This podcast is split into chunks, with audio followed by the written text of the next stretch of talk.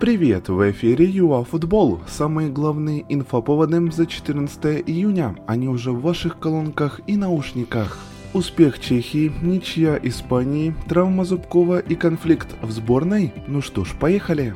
Вчера Шотландия принимала Чехию, вышел динамичный поединок с большим количеством моментов, однако хозяева свое не реализовали, в то время как Патрик Шик оформил дубль. Первый гол вышел вполне себе дежурным, тем более если сравнивать его со вторым, забитым с центра поля. Еще два матча прошли в квартете И. Словакия обыграла поляков. Леннети выровнял положение после автогола Щенсны в дебюте, но удар Шкринера заставил кадру капитулировать 1-2.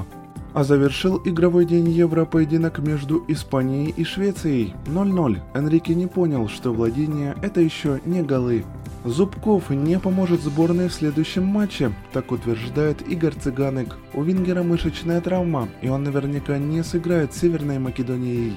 И также под вопросом его участия в поединке с Австрией. Ну, зато хоть Виктор Цыганков уже тренируется в общей группе. Журналист Артем Франков сообщил, что после поражения Нидерландам в раздевалке сборной произошел спор между Ермоленко и Марлосом.